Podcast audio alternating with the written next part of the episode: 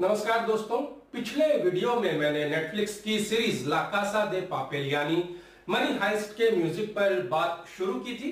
आज हम इस सीरीज़ में इस्तेमाल हुए एक और पॉपुलर गाने पर बात करेंगे।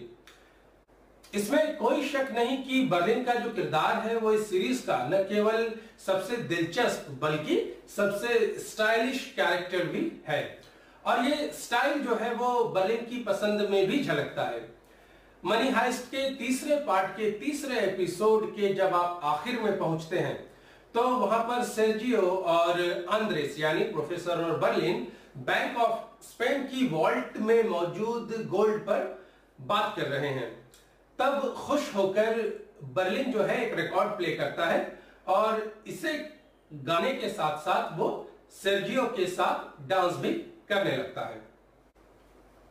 ये सॉन्ग है, वाहिरा, वालताना, मेरा।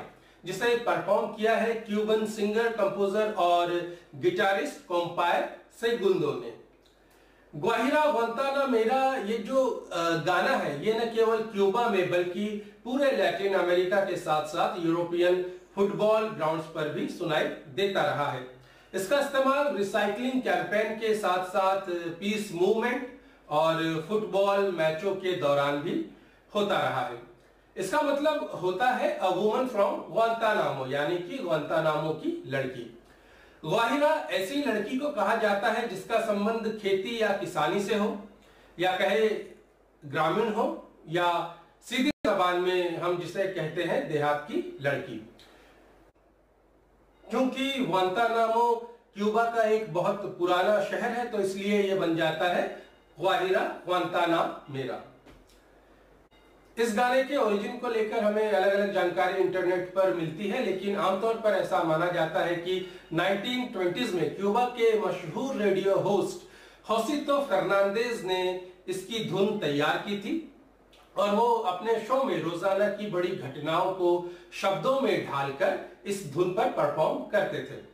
और उनके साथ जो कोरस होते थे, वो हमेशा बीच बीच में ये शब्द, वाहिरा वंताना मेरा दोहराते रहते थे।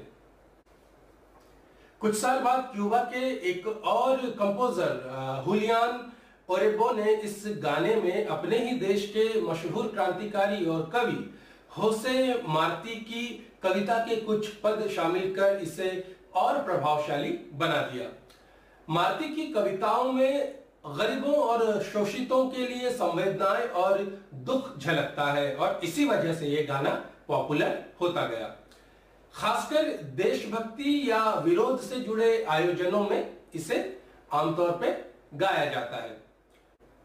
इस गाने को बाद में और भी कई कलाकारों ने परफॉर्म किया है, लेकिन मनी हाइस्ट में कोम्पाए सेगुंदो वाला वर्जन इस्तेमाल हुआ है।